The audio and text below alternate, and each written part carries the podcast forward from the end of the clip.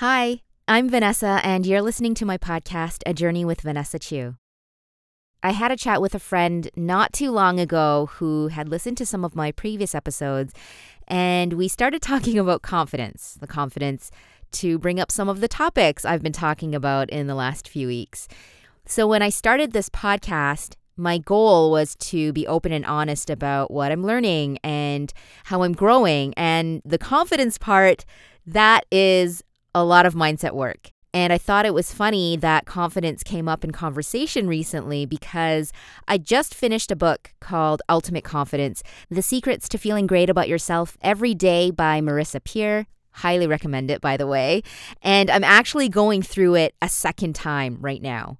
And after experiencing loss and having to go through the grieving process so many times in the last few years, this book has really helped me gain more confidence, um, work through my self doubt, question where those negative thoughts come from, and have more confidence in every part of my life. So, I wanted to spend the next few episodes sharing some of the awesome things I've taken away from this book, and I truly hope it's helpful for you in some way too. One concept that stuck out to me right away at the beginning of this book is that the mind cannot hold conflicting thoughts or emotions at the same time. Our minds do not work that way. You can't be um, confident about something you want, but be doubting yourself at the same time in your head. You can't focus on positive things and negative thoughts at the same time. You have to remove that self doubt first before having confidence that comes naturally to you.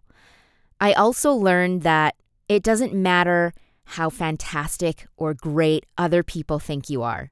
Even if they're constantly telling you that and they're super genuine and sincere with their comments and they mean it, if you are constantly doubting yourself in your head and if you don't believe any of those things about yourself, it doesn't matter what awesome things people are saying to you. What you tell yourself is the thing that sticks. When I got let go from my first radio job, it really sucked. I was devastated. I was so sad because I really loved my job and I loved the people I worked with. Even though my managers told me it had nothing to do with my work ethic and my performance and how great I was at my job, it was really hard not to take it personally. And then I started questioning my worth and my skills. And then all the self doubt started creeping in. Um, I'm not good enough. I can't do this. This I'm not cut out for this job or this industry. No matter what my family or friends or coworkers told me that I had a lot of skills and so much to offer and everything to make a great radio host. And they saw the passion I had for the job and they saw my potential, but I didn't. So it didn't matter what they said to me because I didn't believe it. The example Marisa Peer, the author, gives in her book is about one of her clients um, who has won a few Oscars and is a super famous celebrity and really well liked. Even after all of that success, though, he still didn't believe in himself and he felt he was inadequate.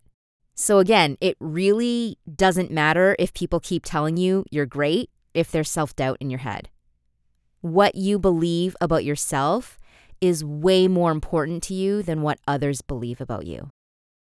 I also really love the distinction the author makes between confidence and arrogance in this book.